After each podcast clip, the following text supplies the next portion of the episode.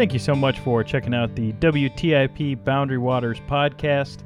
Support for this episode comes from Piragis Northwoods Company, located in Ely, Minnesota.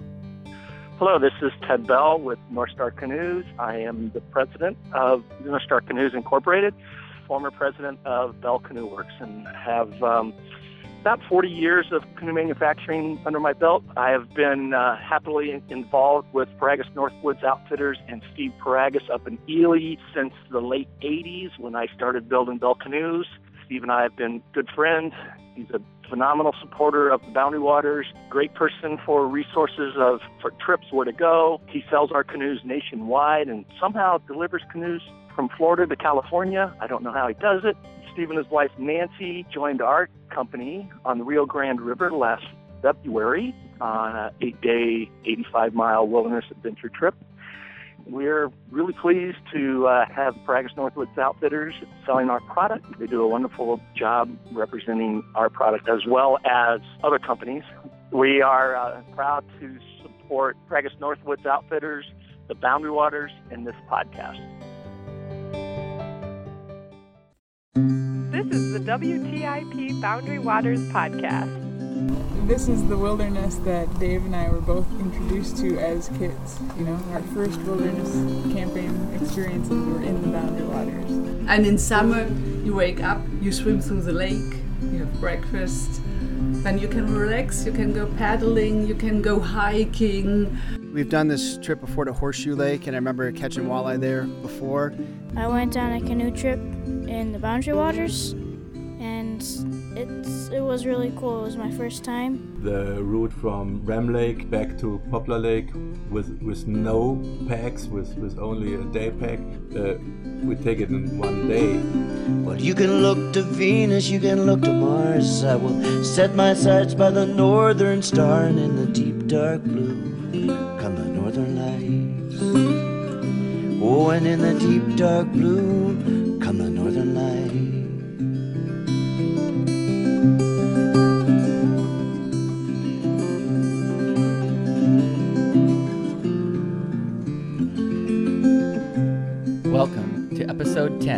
WTIP Boundary Waters podcast. I'm your host, Matthew Baxley. And I'm Joe Friedrichs. Today, we are going to be hearing from a couple of epically experienced paddlers. I would even call them elders of our paddling community, Bob O'Hara and Ken Kosick. Between the two of them, they have compiled over 100 years of Boundary Waters travel. Excited to, to hear their stories today. But before we get to that, Joe and I are going to try a totally new thing this month. It's October. Ooh. Ooh, yes. you know, Halloween, uh, fall, spooky, scary. And uh, because of that, we are putting out a call. What we're looking for is the spookiest, scariest, anything of that nature. Most terrifying. Most terrifying. It can be, we're looking for stories, of course. That's what the podcast is all about. And these spooky, scary, terrifying stories can be funny. They can be, you know, actually scary. Something scary happened to you out there, either weather or an animal or something happens on your trip. Or totally spooky and unexplainable. Whatever it is, send that story to us via email at bwcapodcast at gmail.com. What are we going to do with them? Well, so we'll pick from these stories, uh, hopefully, that people send in to us, and you can send us a one line or a sentence, a short paragraph describing it, and Matthew and I will judge or, or choose what we think is the scariest story, and we'll give you a call. We'll get you on the phone, so it doesn't matter if you live in Missouri, Arkansas, Texas, Minnesota, Indonesia, Grand Marais, Ely. um, we'll get you on the phone and we'll just record a 10 minute conversation with you and we'll make that a short track uh, that we'll feature here on the podcast in October. So we are counting on you and asking you to jump in here and uh, and scare us. Yeah, so that's on the table. The challenge is out there. We'd love to hear your spooky, scary Boundary Waters related theme stories here in October 2018. So let's move on. There is no shortage of things we could say about uh, the gentleman that we have on the show today. So we're just going to let them say it for us. and uh, let's get to it.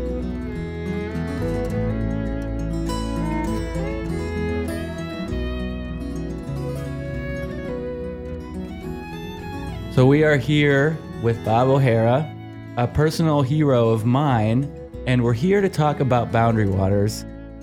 But if you know anything about Bob, you know he has a extensive, epic, notorious fame for many different canoe trips. So Bob, welcome to the podcast. Thank you so much. It's good to be back in Grand Marais. Well, welcome back to Grand Marais as well. Can you tell uh, people who may not know who you are? Would you mind telling us a little bit about yourself?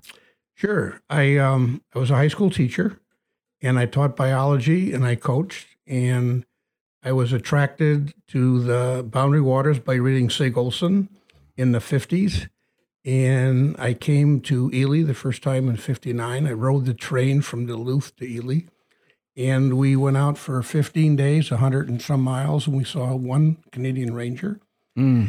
And that intrigued me. And this is my 60th consecutive year in the Boundary Waters. I'm doing two trips this year, one on the Gunflint side and one on the Ely side. Mm. In 1967, um, a friend of ours discovered an out of print book by Eric Sevareid, which has now been reprinted. And it was to go to York Factory. And so we did that in 67. And that's when I discovered further north. And I fell in love with the tundra. And so I've had almost 50 years of Arctic travel and 60 some years of boundary water travel. And so the day school got out, I would leave and I would come back the day school started. Wow. So being a teacher has its perks when it comes to being a lot of perks, explorer. a lot of perks, tremendously. The thing is, the finances weren't the best, so you had to make sacrifices for nine months to enjoy the three months. Mhm. But it's well worth it. That sounds well worth it.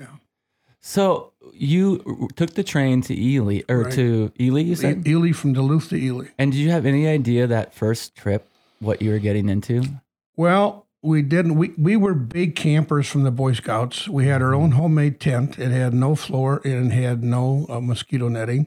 And I didn't sleep on a any kind of a pad for at least 10 years or more. We just slept on the ground. Um, we knew a little bit about paddling. I had learned at camp. That's where I fought, saw my first canoe was at camp. And the reason I fell in love with a canoe is we had a little rowboat and there's three things wrong with a rowboat compared to canoeing. One, you're facing backwards. Two, you got the seven and a half foot oar. And three, it takes forever to turn and number of strokes. And with a canoe, you're facing forward, you're turning a dime, and you go fast. And I fell in love right there, Mm, it was instant. Instant. Was that on your first Boundary Waters No, trip? that was in 1955 at Many Point Scout Camp. wow. Yeah, So that that's really where it all started. that's where it started. Yep. So when you, you you're describing this uh, different type of of canoe camping Right, as a as a young person, right. uh, minimal sounds very minimal. Absolutely minimal.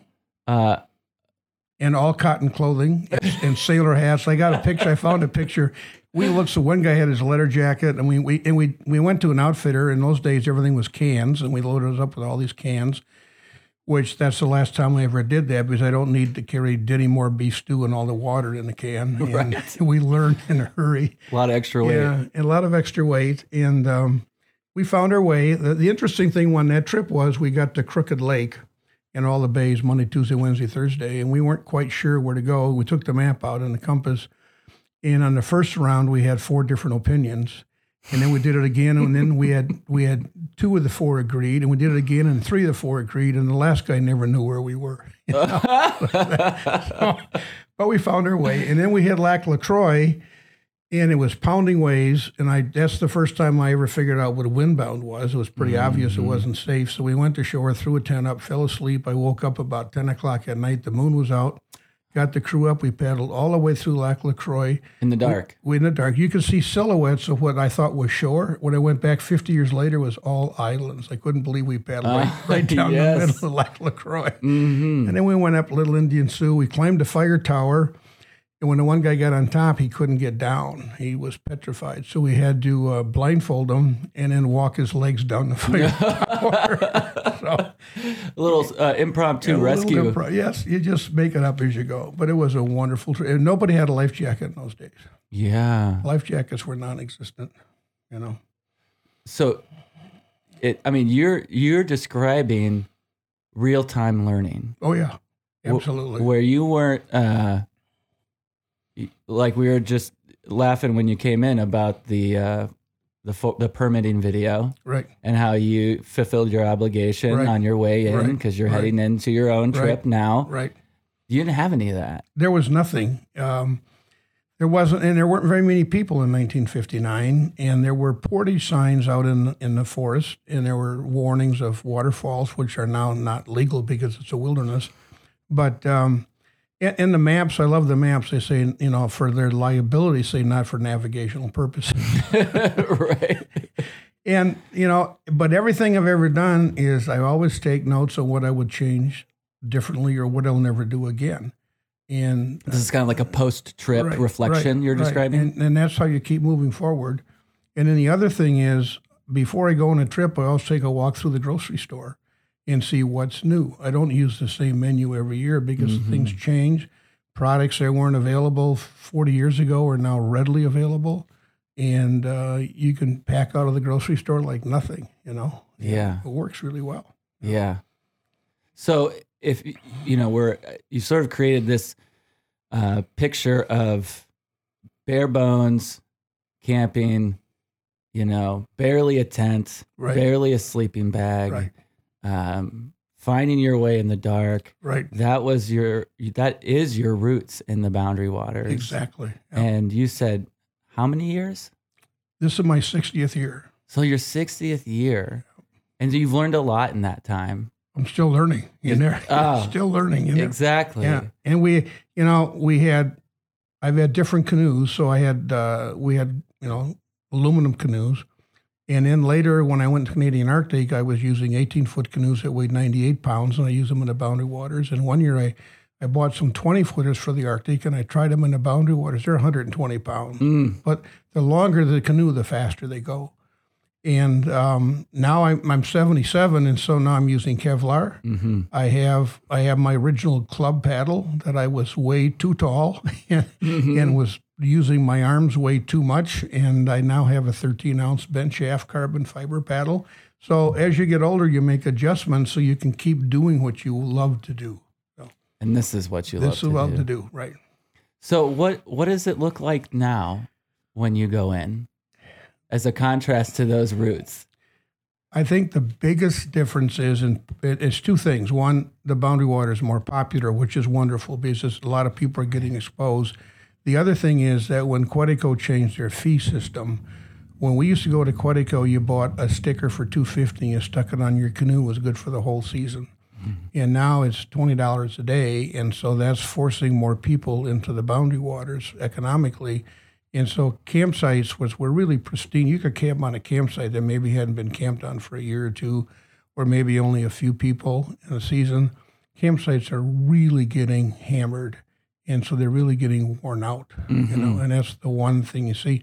On the other hand, it's much cleaner than it ever was because of the leave no trace no bottles, no cans. And the biggest thing I think that they did is when they put the first first toilets were boxes. They were two by six boxes and heavy. Now they have the fiberglass toilets so they can move them easily. But people would defecate all over the campsites, just mm-hmm. a little ways out. And now it's all concentrated and it's away from the campsite. And that really, I think, has helped the boundary waters. Mm-hmm. So a little, a few management strategies. Few management strategies, right. A lot of people don't like rules and regulations, but if it wasn't, it would be a garbage dump. right. And it's really important that we preserve the area. It's a unique area. So you you've personally observed that change. Oh, absolutely. Yeah. And the leave no trace. So uh, the Forest Service had a movie because everything that came in tin cans before we had aluminum cans, and tin cans rust. And the Forest Service had a movie and showed you how to punch a hole in the can, go out to the middle of the lake, and sink it.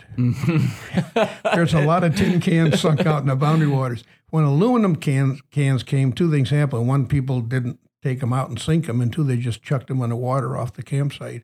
And it was a mess. And so the no can, no bottle really made an impact on the boundary waters. So that makes a lot more sense where that specific regulation came Right. from. Absolutely. It actually has a purpose. Oh, absolutely. And a history. Yes, That absolutely. And I I remember when I learned that that that's how the, that waste was disposed of. Right. I started I started looking as I would paddle across lakes, see if I could see any mounds of cans. I haven't seen any yet though, so that's pretty good. no, they're probably all sunk way down. They probably rusted out by now. Probably. Yeah, more than likely. So you're on your you are heading in on a trip right now. Right. Yes. Um, tell us what's what's coming up for you. Well, I'm going to Camp Menogyn first because they send people to the far north, and I try and help them out. I try and meet with their guides and answer questions for them, and I, I give them a Nunavut flag when they're in Nunavut, and and now we have these new maps that are printed on plastic, and you can download them from the internet. So I'm giving them a set for their trip on the Noah Lake, Kunwak, Kazan to Baker Lake. It's a 529 mile route they're going to do in 40 some days. They got a crew of four or five, and and and all these camps that go north do a really wonderful job for young people. And then I'm doing something I've never done before. Is I'm doing a, um, trip to Newfoundland for seven weeks to see Canada in the provinces, going to the Canadian Canoe Museum in Peterborough, and I I normally carry camping tents and, and tents that stand high winds like I use in the Arctic. And you're down on your hands and knees to crawl in. And so I went out and bought this eight by eight by five foot tall car camping tent. It's a marmot. it's a marmot four person halo tent, mm-hmm. and I've never used it. And so I thought I need to test this out this week and find out what's good, what's bad, and so I don't get surprised. So we're going to do that. And um, I've never had a chance to walk any of the trails around Duncan Lake, and so we're going to do that. And then I'm going back to Ely and doing an eight day solo in the end of August through the first part of September. And I really have enjoyed solo paddling the last five years. Tell us about that. Well, one, you're on your own. Mm-hmm. You, you can do your own thing. And uh, solo boats have become very popular now. And um, I use a double bladed paddle on the lake. It's so much faster. But uh, kayak paddles are too short for a canoe, they're not long enough. So there, a couple of companies make long paddles because the canoe is wider and so you have a bigger reach. Mm-hmm. And then I carry a I carry a solo paddle or a single paddle if I'm going to do a river. Um, but I remember when the first time I took my solo, I went to Lake One, and there were some retirees from Duluth coming behind me, and they were tandem, and I was solo, and they couldn't catch me with a double bladed paddle. but when we got to the portage, they went right by me because I can't. It takes me two or three trips on a portage. Right. So, So it's got its uh, pros and cons in that way. Absolutely, yeah. But you you found that you can really fly. Oh, you can fly like crazy. The solo boats are small, they're fast, they're sleek, and I and they're lightweight. Mm-hmm. Some are only thirty some pounds. You know. Yeah. What are you paddling for the, your solo trip? Um, well, I've got an I've got a Bell ABS Mm-hmm. um, called a Lone Star, and they, that does rivers really well. It's got a high bow to it, and uh, I had a, a Kevlar solo boat, but it, it didn't fit. It didn't balance for me when I put some weight in. A lot of solo boats are only made for four or five hundred pounds total, And you're carrying more than that. and I'm at carrying more than that because I'm over two hundred pounds myself. and Right. You're not a small No. man. No, I used to be a small man, but not anymore. Things change. Time changes. Yes, it does. What is there something about the solo trip experience that you appreciate? What the solitude is nice, and when you when you're in a high demand with a lot of people. Um, when I taught, and right now I do 90 athletic events a year for four different sports, and some I manage, and some I'm just the head official. But you're, I just finished the section meet. We had 32 teams and 900 kids, and I hire 70 people, and that's kind of madness for two days. And we Sounds got, like it. we got lightninged out for the part of the first day, and we had to come back and make things up. To get away from that and go out in nature and just enjoy. And a lot of times I don't travel a lot of miles. I'll just go into all the little bays and coves and all these little creeks that run into a lake. It's a good mm-hmm. chance to paddle up until you can't paddle anymore and come back down. And my very first solo trip was um, many, many years ago. And I went out of Ely on the Kawishiwi River and went into the Gabbro Clearwater area, and I had a brand new textbook. And so I sold out, and in the morning I did lessons, In the afternoon, I would swim and paddle around the lake and explore, and it was such a wonderful experience. It was the best of both worlds. I got my academic work done, sleeping out under the stars, and um, and and still had a great time. Speaking of stars, when I used to take students up here, we lay out on a Precambrian rock, and the kids would look up, and one kid would say, "How come these stars don't shine in Minneapolis? You know, we have so much light pollution, we don't see stars." Mm-hmm. So that's one of the advantages of bringing young people north to the boundary waters, and you guys have it up here every day. But people in big cities don't have that, and that's Right. what's so spectacular is the night sky. It's really incredible, isn't is. it? And then I remember when the first satellites came up, and you could see these little things zipping, zipping across the sky. Now there's a lot of satellites. Up Yeah. There.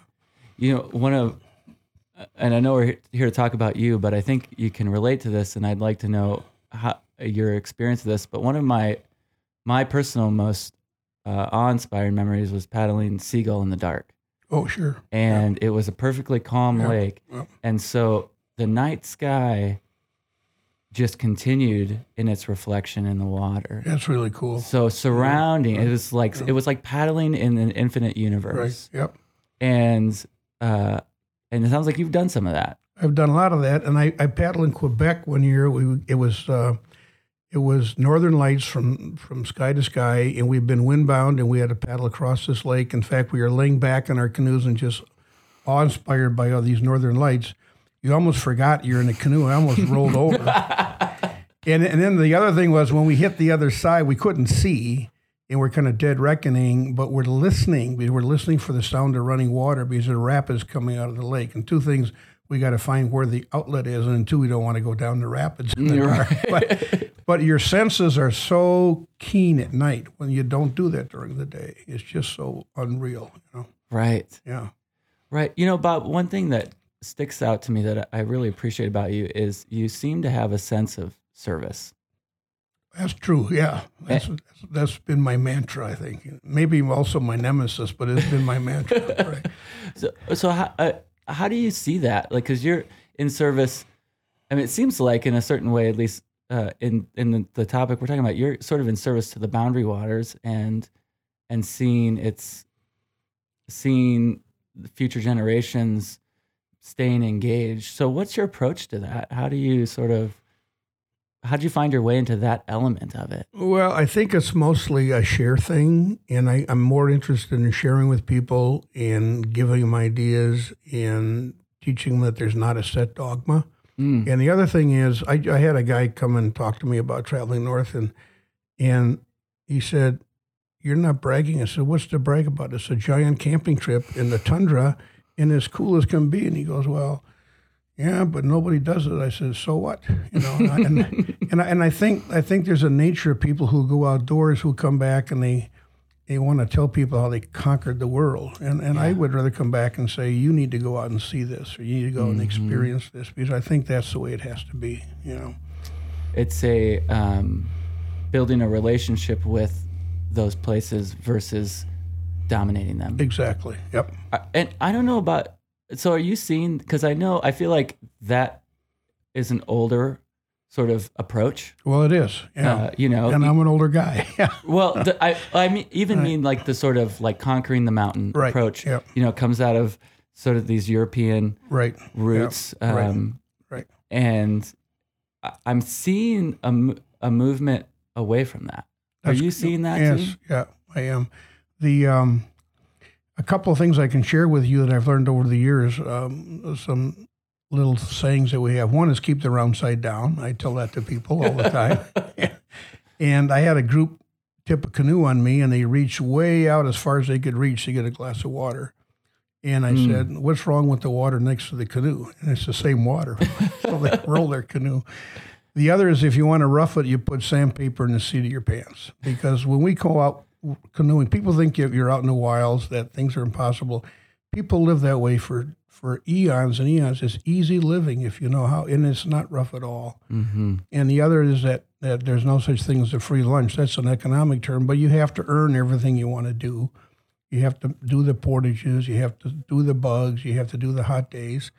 And the one that's most important and that runs your entire trip is nature bats last. You do what nature does. And so when it's windy, maybe you can't paddle. And people will come up here on a four day weekend. They've got to get back to the office. They're on a big lake like Seagull or Sag, and they, they think that they're going to, if they don't go to the office, it's going to be a catastrophe. And they end up losing their life because they tip over and drown. Right. And, and they don't have things in perspective. Mm-hmm. And that's what you have to do. So nature bats last. I mean, I sat in, I sat for my first Arctic trip, I sat in a frozen lake for 10 days because the ice was go- ungodly thick and we weren't prepared. First trip, we had no lining ropes, didn't know how to walk on the ice. They made me bring a rifle, which was thank goodness because we shot small, three small caribou. We ate caribou for breakfast, lunch, and dinner. but, but I wrote lots of notes like bring more tea, bring more soup, bring more this. Mm-hmm. but that's how you learn. And the thing is, you, so what? And if I've never missed school, I, I've I've come within eight hours of missing school, but I've never missed school. But if nature says it's not safe to travel, you don't travel. Mm-hmm. And if you've got this mindset, I'm going to travel because we have this life we live in and in doing everything by the clock, then you're not going to make it in the woods because Yeah. you're going to get in trouble. You know, The rules are different. rules are very different. Yeah. Right. And and and so what what's the rest of that? Nature, bats, Bats last. last. Last. Yep. Okay. Nature rules. Another way of saying it. Nature rules, and so you respect nature. So is that something that you f- feel like came intuitively to you or did you have to battle your way into that into that knowing? No, I think it came intuitive. Well, on the very first trip, when the waves were so big and the canoe was pounding, and I'm thinking, this is not safe. We should go to shore, you know. And then you wake up and it's calm as can be and say, we should paddle. So Yeah. it's mostly intuitive. Books can only do so much. And, and if it's not intuitive, then you're probably not doing your trip. You're doing somebody else's trip. Yeah. Yeah. Yeah. You got to do your trip. You got to do your Yeah, trip. right. And that is going to look different every time. It's always different. That's what's so fun about coming back. It's not the same trip. Yeah, so I wanted to ask you uh, so you keep coming back. Right. Uh, do you have any f- favorite? I hate to say favorites, but do you have places that really um, are dear to you in the Boundary Waters? Well, I have a lot of places that are dear to me, but they've changed. For Mm. example, we had the blowdown Yeah. that changed Kekekabic. We've had a couple of big fires on the Gunflint that have changed everything. Um, we've had uh, motorboats on some of the lakes now, which is fine, but that those motors are not the same because there weren't no, even though there were motors legally there in the early years, there weren't motors. You weren't seeing them. No, because it hadn't been established yet, and the resorts hadn't been established yet. So, so you know, and then there were a lot of the routes are circle routes, so you can take a nice big circle, but they they've changed over time. You know, so you keep on looking for new. And I, and I still haven't been in all the lakes, and I'm not making an attempt to go to all the lakes. You've got to be getting pretty close, Bob. I am, but you know, I tell you, some of these lakes that you know, it used to be when when you were younger, you look for the longest portages because that meant on the other side there's no people. Right. But today, at my age, the longest portage is not what I'm looking for. Mm-hmm.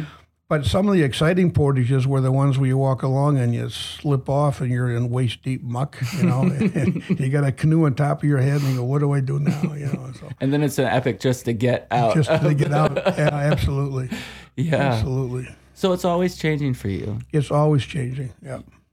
So I know you, you've it, you've described that the boundary waters are changing for you.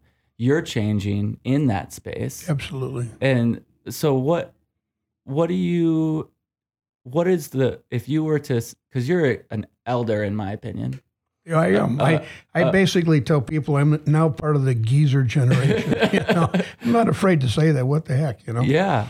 Well, and c- what comes along with that it, it- that I think you embody is that sense of service, that responsibility. You're aware that you are in a position to um, pa- pass on what you know Right. and the wisdom that you've accumulated. Right. So, um, if you and I know you're, and I know you've given talks on this. Um, it, speaking to our our community, because I consider this our paddling community that we get to talk to on this platform. What are the things that you would want to tell them are um, kind of your top lessons? Well, first of all, there are there are three simple letters: food, shelter, clothing, which we do every single day, and everybody in the world does every single day. But when you go out to the wilderness, your food changes because in the boundary waters now you got regulations too. Your clothing definitely changes, but the clothing for me changes constantly. Now I can use this quick drying nylon. We used to wear wool pants, you know. Right. And Or cotton in the very cotton, beginning. yeah, cotton pants. That was that's all we own. we own blue jeans and flannel shirts, you know.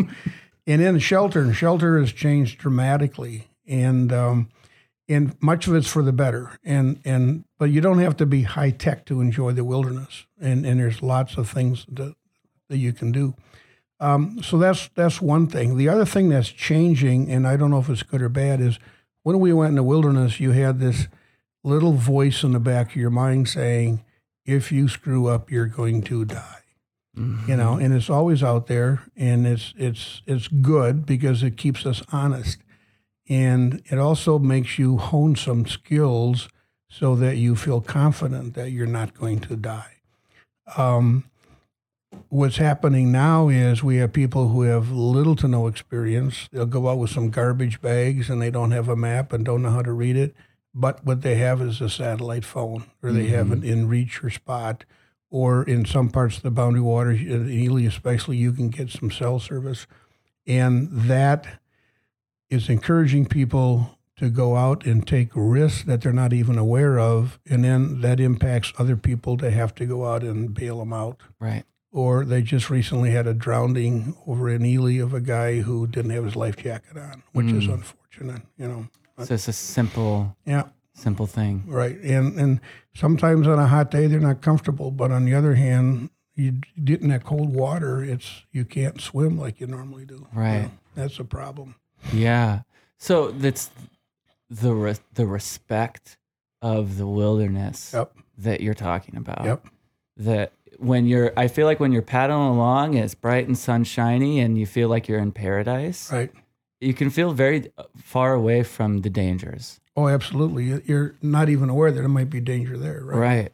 But on a windy day and big waves coming in, and just the fact that a lot of the boundary waters doesn't have sand beaches, and to land on a rocky shore and not bust your canoe up or not have something happen to you, you have to kind of understand what's going on. Yes. Yeah. I hope that that's a message that is really carried from this. Uh, and, you know, the Boundary Waters Canoe Area Wilderness, I think because of its popularity and because of its accessibility, it maybe doesn't carry the same intimidation as, you know, where you places that you've done uh, in the far north. And, and but it sounds like you treat both with the same level of uh, respect. Well, you have to. You know, it's, it's the same. It's it's a different environment, but it's the same skill set and it's the same challenges. And like I say, nature rules. Nature bats last. So whether you get wind in the Arctic or wind on Seagull, it's still wind, and you have to respect that. Yes, I appreciate that. Yeah. And I know we're just about out of time, but I want I want to hear, even though this Boundary Waters podcast. Uh, one, did you ever make it to Baffin Island? Yes. You did. Yep. Can you just tell us a little bit about that? Well, I didn't canoe to Baffin Island. That was my goal. I ended up flying to Baffin Island to do to do a heritage river called the Soper River. Mm-hmm. Um, but I had, you know, we all have delusions of grandeur. Of and, course. And back in the 70s, I thought, well, I can just paddle this whole Northwest Passage with a canoe. And I started out from Baker Lake to go up to Chantry Inlet, and then we are going to go on the Boothia Peninsula and then fly out and fly back, make it a three year project and just keep moving. And we got stuck in the Arctic, Arctic uh, Ocean ice that had never been there in August, and that Oh, year it wow. was. And um, had to get a modified rescue to get out, but uh, that was fine, you know. are, you, are you getting used to that at this point? well, you know, you, you go up north with the intention that if things don't work out, it's my first 30 years in the north, we had no contact. Right. And the same thing with the boundary waters, we had no contact. So if you're missing, where do people even start to look for you? Right. You know, you don't know. So um, that's the nice thing about the satellite phone because before we would either have to get out to a village or we had to get out to where a bush pilot would fly in and pick us up. And two things: one, you're hoping he didn't forget. Two, you're hoping he's hoping the weather when he gets there is landable. And three, you're hoping that he knows where you are and and you will get there on time. Mhm. And there's all these what ifs. So, you know, some things you control and some things you can't. Yeah, a lot of things you Right. can't.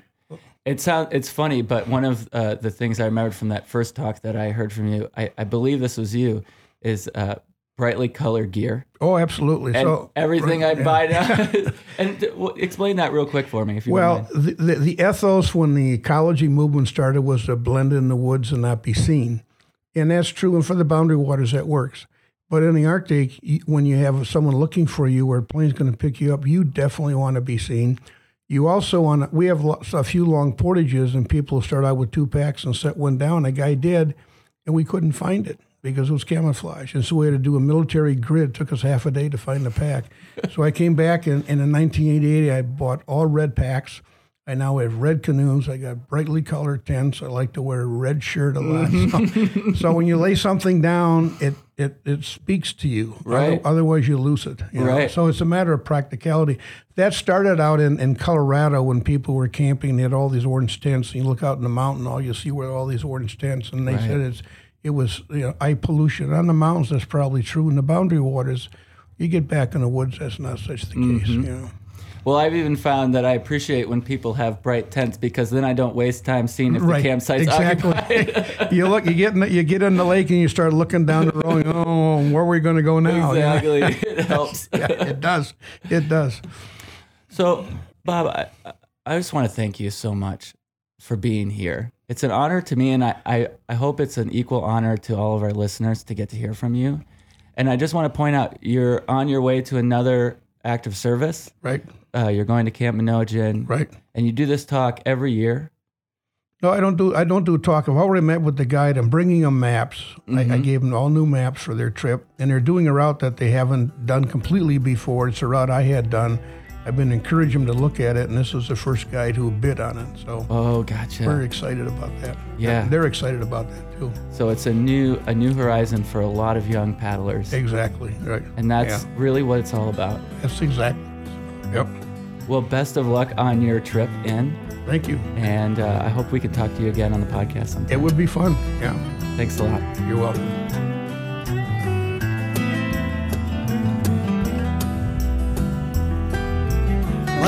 Come down in a shimmering rain.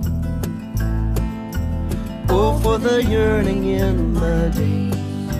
Blackened stump bleached by the sun. Oh, for the yearning in my days. Blinding light flash off the sea. Oh, God, the northern shore bend and curve me. Shake me to my very core.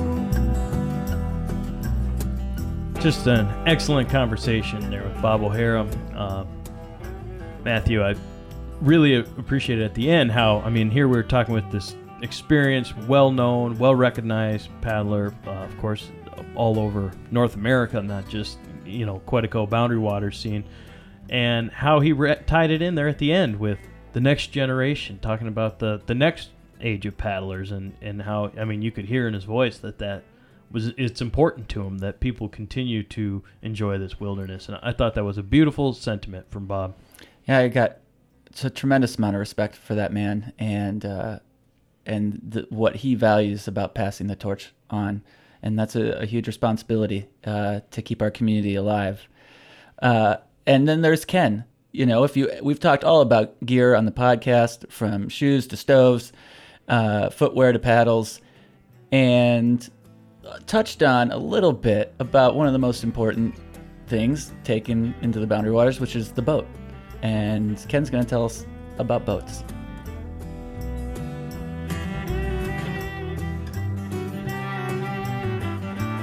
And stopping by now to talk making canoes and paddling in the Boundary Waters area is Ken Cossack.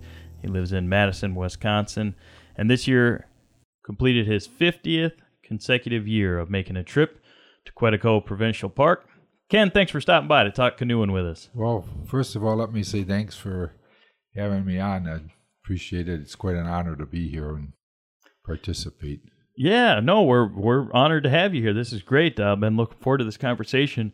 So I want to open with, you know, I mentioned you've done now your 50th consecutive year uh, here in 2018, entering Quetico Park, and uh, a number. You've done more than 50 trips. You've made uh, some multiple years. You know, in years you've made multiple trips and so forth. But I want to start out talking about uh, your class that you've been teaching now for about a dozen years. Uh, 12 years at North House Folk School here in Grand Marais. The course is Techniques of Wood Strip Canoe and Kayak Building. And I want to talk about basically building your own canoe. And this, to me, seems like on the surface a little bit of an intimidating concept. Building my own canoe, how in the world would I do that? Uh, but Ken, it seems like uh, as far as you know, my background, what I've uh, learned about you and your course, maybe it's not so intimidating. What's what's your story here with building canoes? Well, some people are intimidated, and particularly by the the glassing process and using the epoxy and that type of thing. But uh, like you say, I've been teaching up here for 12 years, and uh, teach twice a twice a summer, and enjoy the the camaraderie and the people that I meet. Uh, I tell people if you can tie your shoes, you can build this canoe, and they look at me and they laugh. And we worked uh, Canoecopia several years with North House, and I'd have a canoe there, and in one particular time there was five guys that walked up and i was on one side of the canoe and they were on the other side of the canoe and they said wow we we could never build anything like that. And i said guys if you can you can tie your shoes you can build this canoe. No i said no i said we've all got velcro and loafers. And i looked over the canoe and sure enough they all had velcro and and loafers, and I put my hands up and I said, "I'm sorry, guys, I can't help you Yeah. guys." You'll have to rent a Kevlar or something. Yeah, Hmm. but uh, truly, you you the steps are very easy, and um, we've had people that have never had a plane in their hand or a saw in their hand, and they managed to build this nice wood strip canoe, and it's been fun to and it's a family thing. Sometimes there's a husband and wife, sometimes a son and daughter, sometimes a couple of cousins get together. In the class that I teach in September, the, the earlier class that I teach uh, might have uh, eight people who've never met them, met met each other, and uh, it's interesting to see the camaraderie and the friendships that develop. And everybody's got a story, and uh, there's some great great stories out there. Yeah, and so I think one thing for me, Ken, personally, w- about uh, building my own canoe, if I was to explore this endeavor or opportunity, would be how do I get started? I mean, so what type of supplies are you using, and how do you just get the wheels? How do you get out of the gates? Well, uh, that's a great question. I like to tell people that I don't care if you want to learn how to golf or swim or cook food. It's always good to take a lesson from somebody. And if you're really interested and passionate about whatever it is, go ahead and explore that by taking a class someplace and continuing your education. But primarily, the canoes are built with uh, cedars, red, western red cedar, but you could build it with uh, redwood. You could build it with eastern cedar. So the wood, although it's very beautiful and really sets the canoe off, is a core material for separating two layers of glass. So it's a sandwich construction, and it's very very strong and very very light. And uh, you have three layers of a resin impregnated uh, fiberglass cloth on the outside of the boat, and followed by a couple of layers, five layers, six layers of varnish. So you've got a very hard, strong surface. If you do hit a rock or something, it's going to be just fine. It's it's not going to be the end of the world. So And, and so North House has uh, the materials. If you sign up for this course, the materials are included in maybe a tuition fee or something. no, uh, they're included in the tuition fee, but I pack my suburban pretty well full with all my own tools. Mhm. Uh, there's so many different little steps to this process. Uh, so instead of going and running and trying to find a pair of scissors to cut the fiberglass cloth, you're not going to find a pair of scissors in a typical woodworking shop. Uh, they're available someplace on campus, but I bring my own hacksaw, I bring my own coping saw, I bring my own saws, hand saws, my own planes. And so I've got those things laid out. I have to bring uh, tape, fiberglass cloth, epoxy, system three epoxy.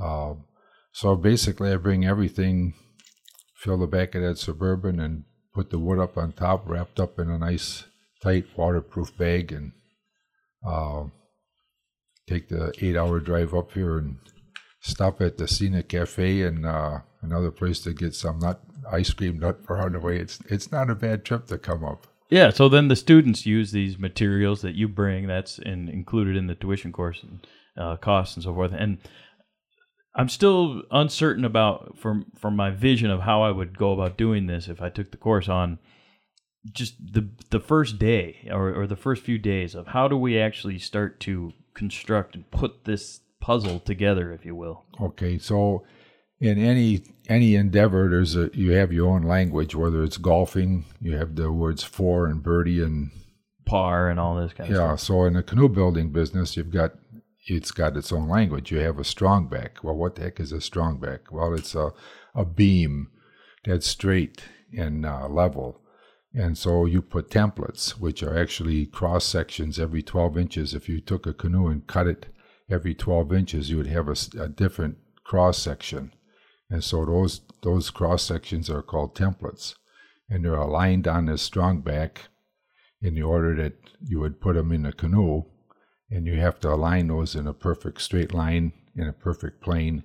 And after you get that done, then you can start planking the boat with the cedar, and uh, you staple a cedar onto those templates. Some people are not using staples; they're just doing it without anything like that. But I can't teach a class in seven days and build a canoe without using staples.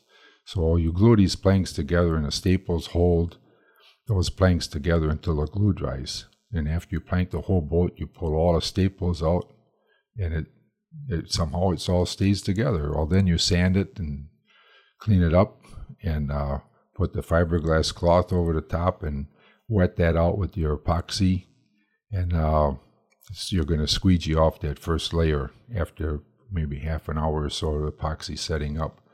Then you can come back the next day or four or five hours later for a second coat of epoxy on that, and again squeegee that off, and then the third layer of epoxy goes on. Uh, there's a brushing technique, so you eliminate, hopefully eliminate all sags and runs, and you have a nice smooth surface ready to go. So after that outside skin is put on, you can wait a day and take that canoe off those templates and off that strong back and put it in some saddles and uh, start working on the inside. And so you'd clean up the inside and then lay the cloth on the inside and wet that out with the epoxy. And normally you only put two applications of epoxy on the inside. Then uh, most people think, well, it's this is we've got the canoe done. Well, it's amazing how much time the thwarts take, uh, that put the gunnels in, the deck, deck plates, and so uh, you can spend a lot of time working on those things. And so you've got uh, the. Sh- I saw sort of uh, what appeared to be like the shell of a kayak uh, while I was down at North House here in September 2018 and uh, witnessed one of these. It was a kayak in this instance being made by a, a couple from the Twin Cities, and uh, at that point they needed to somehow, you know, extract or be able to get into the kayak. So for for let's, let's switch it up uh, just because we primarily talk about canoe travel here in the Boundary Waters on the podcast. So how would you get the shell off and, and hollow that out? You just extract that and leave the thwart, or do you reinsert wood for, for a yoke and uh, a thwart, or how does that work? For a canoe? For a canoe, yeah. So you you go ahead and pull this off the templates, and you build the inside with the glass, and now you've got the course you've got the core material surrounded by two layers of cloth, and so it becomes very very strong and stable. But there's still a little give. And in any canoe, you need the thwarts in there to stiffen it up, and you need the gunnels to stiffen it up. So go ahead and put those gunnels on, put the deck plates in, put your thwarts in, your carrying yoke, and uh, seats, and uh, wait a few days for the resin to cure out completely. It takes 11 days for the resin to cure out completely, and then put the, the varnish on it. Uh, Pettit's Captain's 1015 is what we use, and uh, you should wait about 11 days for that resin to cure out completely before you varnish the canoe. And then uh, she's ready to go. Yeah. So the difference between building a kayak and a canoe is that on the kayak that I saw down at North House was there's not going to be that upper level where you have to cut out a, an entryway because It's just you're just building a, a ho- it's already a hollowed out dugout when you're forming the canoe in the first place, as opposed to the kayak. That's correct. On a on a kayak, the, the process is a little different. You have to you build it upside down just like you do a canoe, and you do the hull, and you you take it off the set off the te- off the strong back with the template still in it, and you put that in the saddles, and the templates are still in the kayak, the hull of the kayak, and you you taped that edge of the of the hull, and then go ahead and plank the deck, and uh, the tape keeps those two from getting glued together. So now you've got you you complete the deck of the of the kayak, and uh, you separate those two. So now you've got the deck in a in a pair of saddles, and you've got the hull in a pair of saddles. Now you've got to clean out the inside of both of those and fiberglass the inside of the deck and also the hull. And after you do that, now we're going to put them back together again and create the kayak. And before you put them back together again, it's a good idea to cut out the cockpit and build the coaming. So you got to wait uh, to get to get that done. Put your foot braces in, put your seat in before you put the two halves together. Yeah, that makes sense. All right. Well, absolutely. and so, how much of a hands-on process is this for the, a student uh, who would take this course from you to build a kayak or canoe? Are you just more an observer, and they're actually, you know, getting their hands dirty, to, for lack of a better way of describing it? Oh, that that's a great question, Joel. Um, there's a fine balance between having somebody watch me build a canoe or a kayak and having them participate in the build, and I I try to have the students build as much as possible, and a simple task is pulling out the staples. And while I'm pulling out the staples, they're doing some work on the boat. The delicate work of filling in the football of the kayak or the football of the canoe, which is uh, after you, when you start planking the boat up, all of a sudden you get to the, the very bottom of the canoe or the very bottom of the of the hull of the, the kayak, and you have this opening that's the shape of a of a football. And so those pieces have to have a triangle on each end and it has to be exactly the right length. And so while they're doing, I show them how to do that. And while they're doing that, I'm pulling staples. I'm doing some of the cleanup work and keeping an eye on making sure they're doing it the right way. So uh, most of the people that come up here want to build. They want to use their hands. They don't want to watch me build. They want me to teach them how to build. And I'm more than happy to do that. And so far it's been a great ride. Yeah, all right. So let's talk about the functionality of, of these uh, watercraft that are being built through this course and, and your teachings. Because the couple that I just referenced, who are from the cities and were up in September 2018 at North House building this kayak, they were telling me they're taking that home. I mean, this isn't you build it and then North House hangs it on a wall necessarily, or you take it or sell it or something. They they bring that home with them. And so is that that's part of the course? That's the second class that I teach is in September, and that that one, uh, like I said, a father, son, uh, husband, wife, whatever the team comes up and they build a canoe or a kayak, they take it home. It's an expensive class. Uh, it's four thousand five hundred dollars, so it's not it's not uh, not something that everybody can afford. Uh, the earlier class that I teach in June is in that nominal six fifty seven hundred dollars, and so I have eight students in that class. And at the end of the at the end of the week, at, at the end of the canoe build, the, the canoe is ready to, to go someplace. And so, if you're interested in owning that canoe, uh, with the understanding that you're going to pay for the materials plus 25% to the school, go ahead and write your name on this little piece of cedar and throw it in a hat and and uh, see who who comes out and wins a wins a canoe, and uh, so that's somebody's always gone home with the canoe or kayak. It's uh, so it's two different two different classes that I teach, uh, basically teaching exactly the same thing, but it's a little different situation. Uh, you know, people come up to build a canoe, but there's there's all kinds of other things that happen during the class, and it's camaraderie that that people develop and uh, stories that they tell. Uh, and there's people that uh, there's things going on in their life that you as a teacher don't know about, and uh, they come up here not only to build but to get away from something and and, and experience something new. Uh, And so you as a teacher have no idea of that kind of impact that you have on people's lives. And uh, you may find out later that uh, somebody's wife died. You know, I had a, I had a guy and his wife coming up to take the class, and the guy was from the Twin Cities, and he had a brother in Florida. And uh, two weeks before the class was going to happen, his his brother's wife died in Florida, and he said, "I'm coming down to get you." And we're going back up to Minnesota, and we're going to take this class for 11 days.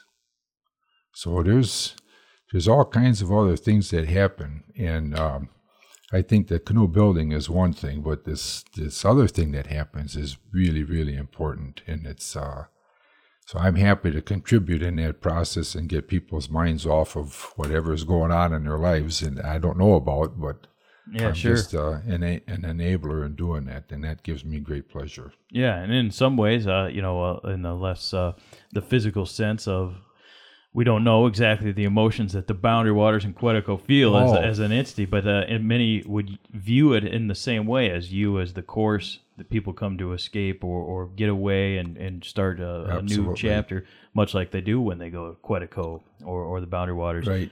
And so, Ken, how about the, the the canoes and kayaks that are being built? I mean, uh, we were getting into that. These often end up on trips going into the Boundary Waters. These are watercraft that are built and they're beautiful, but they're also functional. And, and have you heard from students who have taken a trip into the Boundary Waters with one of these uh, canoes?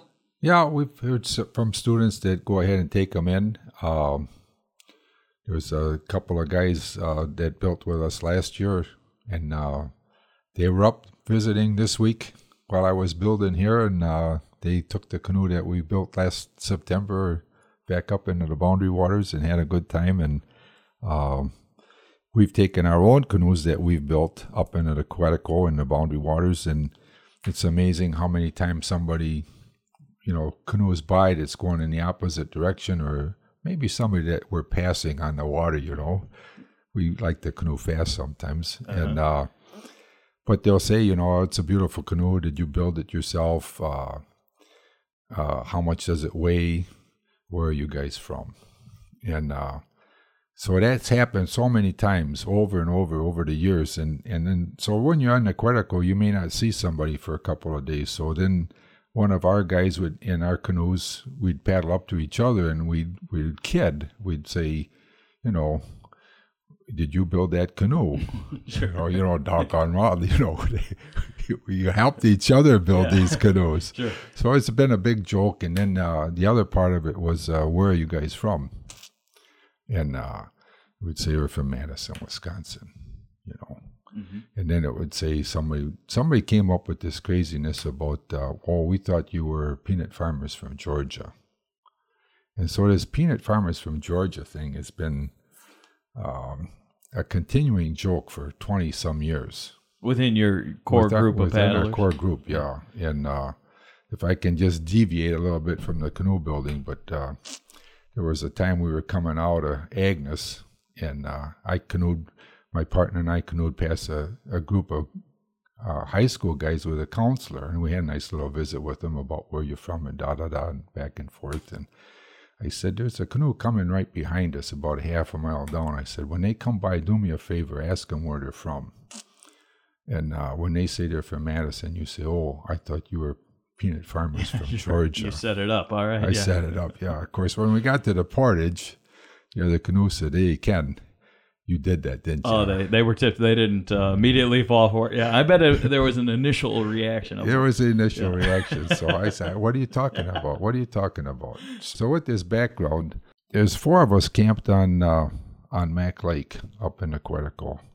And uh, I woke up and uh, I thought I heard a helicopter flying over. And so I asked uh, my partner in the, in the tent, uh, uh, uh, Ernie Turk, I said, "Did was I dreaming or did did you hear a helicopter too?" He said, "Yeah." He said, "I I I heard a helicopter. I didn't I don't know if I was dreaming or not, but yeah, I heard a helicopter." So we both were convinced that we heard a helicopter. And so when my son woke up, I said, "Did you hear the heli?" He said, "Helicopter." I didn't hear no helicopter. You guys are, you know, you've been dreaming. Mhm. So for the next couple of days, you know, we'd wake up in the morning, and my my son would say, "Did you hear a helicopter again last night, Dad?" I said, "No, no, come on. I'm I'm telling you, it was two nights ago, and you know, so that was it." So we go down to Wawiag, and we're gone, gone into Kawa Bay and down into Kawnipi, and uh, my buddy Joe Brusk and a gang of guys are coming up the other way. And uh, my son had paddled up ahead. They wanted to fish Kennebas Falls for smallmouth. And so I met Joe at this little campsite, and we, they're kind of neat to meet another group coming the other way. You know, guys that you, you canoed and fished with. And so hugs and slaps on the back and you know how are things going back in madison et cetera et cetera and then joe says to me he says uh, did you hear about that helicopter that was in flying over the park i said geez here's somebody that's got uh, you know i'm going to verify for my son that i actually heard this helicopter you know the joke is over i, I can prove to my son kenny that i heard the helicopter i said joe what was it what was it here for he said, Ken, they were looking for peanut farmers from Georgia. so those Yeah, guys. he tipped him off this day. Yeah, they that's tipped him off good. So, Oh, you know, nice. times like that, uh, really a lot of fun, add to the trip. And so it's. Uh, It keeps you coming back for 50 Oh, years. Yeah, I'll tell you, there's stories and animal sightings, and uh, I can I can go on and on about animal sightings. We saw a cougar one time up on Mac Lake. Mhm. We've seen moose swimming across, but uh, probably the most interesting one was uh, Arnie Turk and I. We that same night that we heard the the helicopters. The next morning, honest, this is the truth. Uh, I've always said you can almost always hear wildlife before you see wildlife. I mean, that's pretty typical. You can hear an eagle screaming before you see it. It causes you to look up and it's there. Well, that morning it was dead calm. And I hear this clunk clunk. You know, some rock is hitting another rock. What's going on? And we look down the shoreline and there's a there's a head swimming across the lake. So Arnie and I jumped in the canoe and paddled down there. While we're paddling down, there's a second head. And we get a little closer, there's a third head. So it's a, a moose followed by her calf, followed by a black bear. No kidding. Amazing. Yeah. Absolutely amazing. we got close enough that I could hear that bear breathing. and so I took a picture of the, of the bear, but I had not, I was so excited. I should have got behind and got a picture of all three. I didn't do that, but I did get a nice picture of the bear swimming in the lake. And uh, so that was a pretty exciting. Yeah. Any conclusion to that? Did uh, anybody make it, to, you know, well, shore we, safely? we, everybody? We, you know, we probably just should have let things happen, but somehow I decided to get in front of the bear and cut the bear off. Mhm. And so the bear turned around and went back the other way. And so then we just watched as the moose, the, the cow and the calf got there. Well, the moose, the calf, the cow got there first, and we're waiting and off to the sideline. And that, for some crazy reason, the calf, there was a big windfall in the lake there. The calf got all confused and turned around and started swimming back across the lake. And this this mother moose, you thought she was in it. This was the Olympics. She ch- charged back into that lake just like you know full full thrust. Got in front of that calf and got it turned around and back on the shoreline. So that was Jeez, what a morning! Uh, what a day! yeah, it was a it was a good one. So, 50 years, uh, consecutive years here now in 2018, making at least one trip to the Quetico to Quetico Park annually. And have you done some BWCA paddling along the way as well? We've done that. Uh, took a church group up. Uh, was part of that organization. That that adventure trip. Uh, we uh, had an opportunity to go uh, winter camping off the Kekekabic. I met a bunch of guys from the Twin Cities, and uh, I got invited to go on this snowshoe trip down to Kekekabic and bushwhacked across Bingshick and into Jap Lake and built quinzhees. Mhm. Slept in the quinzhees for two nights and then Sure. back out again. There was a joke about uh, one of the guys said, you know, you see that snowdrift over there? And I said, yeah, I see it. he said, "Well, that's where the Quincy was last year."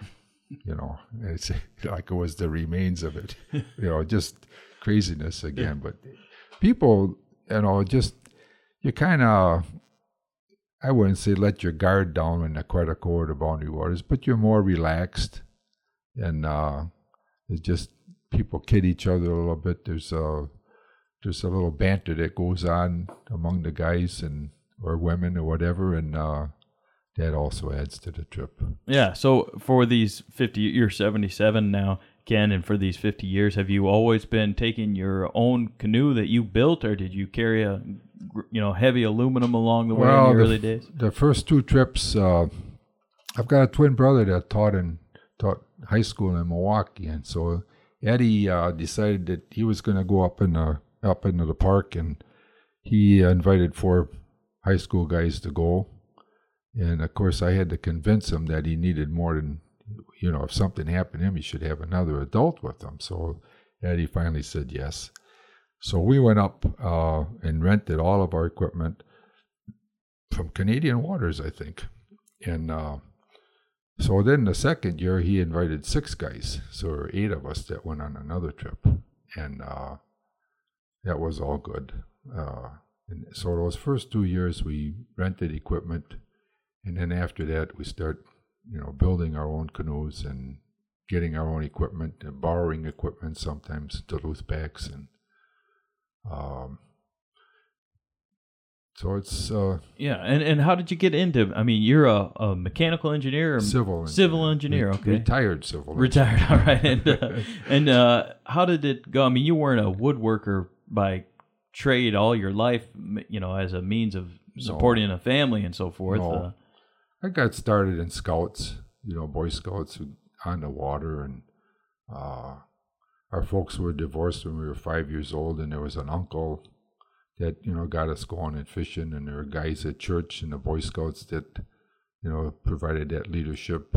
Uh, forever indebted for those guys, and uh, so when I became an adult, I got involved with the Boy Scouts and tried to give back.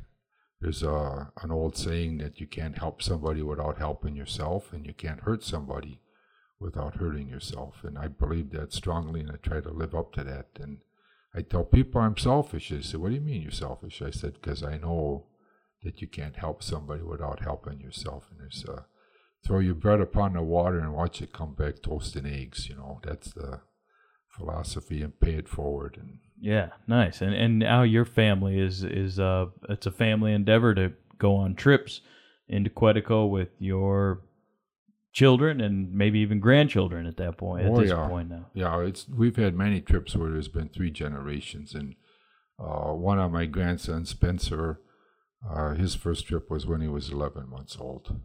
So I got pictures of him, and uh, it's all it's all it's all good. I'll tell you. Yeah, no, that's great, and and uh, this has been a, a pleasure to speak with you and, and learn more about uh, the the craft, the process of building these uh, canoes and kayaks that uh, go into the Boundary Waters. Are built typically here in at North House Folk School. Ken, you're the instructor for this course. If if somebody hears this and they were interested in saying either you know, hey, I'm I want to learn a little bit more about that, or maybe even sign up and take this course from Ken, what's the best means to do so? What sh- what should somebody do? Well, go ahead and, and contact the school. Uh, either call them up or get on the website. They've got a great website.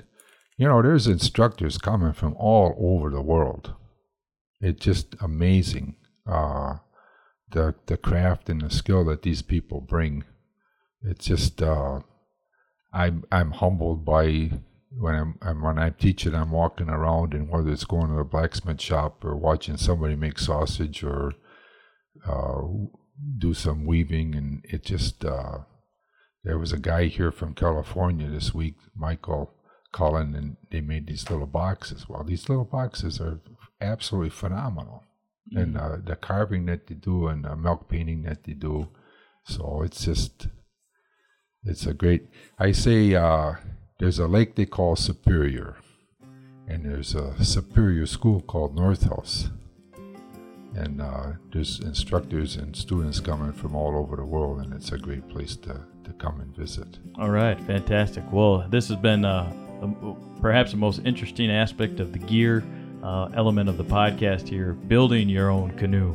I think that's uh, that's something new for people to think about here as we uh, move forward with the podcast. We've been talking with Ken Kosick. He was a resident of Madison, Wisconsin. He in, in 2018 made his 50th consecutive year of going into Quetico. Longtime paddler in the Boundary Waters. He also teaches techniques of wood strip canoe and kayak building at North House Folk School right here in Grand Marais. Ken, a true pleasure to talk with you. Thanks for joining us on the podcast. Thank you for having me. I appreciate it.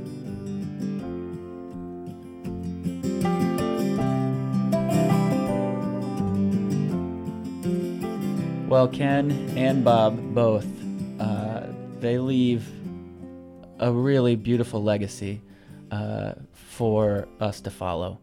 I mean, like you said at the top of the show, top of the podcast here, Matthew, more than 100 years, consecutive years if combined between them. 60 for Bob, 50 now this 2018 for Ken, consecutive years.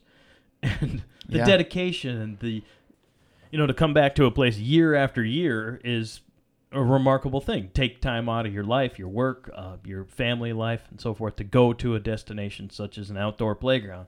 I mean, people go to Yellowstone National Park and Yosemite and National Some Park. of these much, you know, some of the most visited parks in the world, if not the most. And they'll go maybe once, twice, a half dozen times, unless you live right there at the at the entry to the park, and that's it. But for the Boundary Waters, what we're finding through the podcast is people come back year after year, and they make it a point, and people stay for weeks and months, and and uh, make it you know dedicate their vacation to come back here. And I think that that is just an amazing attribute to this uh, wilderness that the podcast is all about. It's true, and and the nature of the people who are coming back year after year that make up our community of paddlers and listeners is one of uh, storytelling, which you know is why we exist as a podcast. But that storytelling is what uh, kind of weaves the fabric together, and that's how the the torch is passed through the stories. Um, and you know, we heard quite a bit recently from the younger generation, and what are they telling? They're telling stories, and uh, Bob's and Ken's stories are the ones that we inherit, and and then we pass on ours. Absolutely, and that's how we started this podcast. Matthew Baxley, here we are, episode 10. Uh, we started talking about stories and sharing stories of the Boundary Waters, and we want to hear your stories and share those. Speaking of, don't forget October, spooky, scary. Send them to the email address bwcapodcast at gmail.com. I'm thanking you in advance here. Anything mysterious, if you saw some lights that you can't quite explain flashing inside your tent. Perhaps I'm speaking from experience on that one. But Or- anything, any scary thing, eh, you fell out and, uh, you know, at the landing and you didn't quite know how to handle the situation, that can be a scary Yeah, incident. there, it's a it's a wide net we're throwing out there, um, but the point is we want to hear from you more, and uh, this is an, a fun way to do it. And, and on that note, we'd like to thank all of you for continuing to listen. Like to thank Piragis for being a sponsor and keeping this alive, and uh, I'd like to thank Joe as usual. Hey, thank you, Matthew. Great episode, episode 10. We're nearing the one year mark as we continue forward with the WTIP Boundary Waters podcast. It's October. Ooh, scary. I just sing when I paddle canoe, feeling not thinking if the strokes are true. We're gonna get through to the other side. Out in the night, the waves beat the shore. You can hear 'em pounding, you can hear 'em roar. Oh, roll me, rock me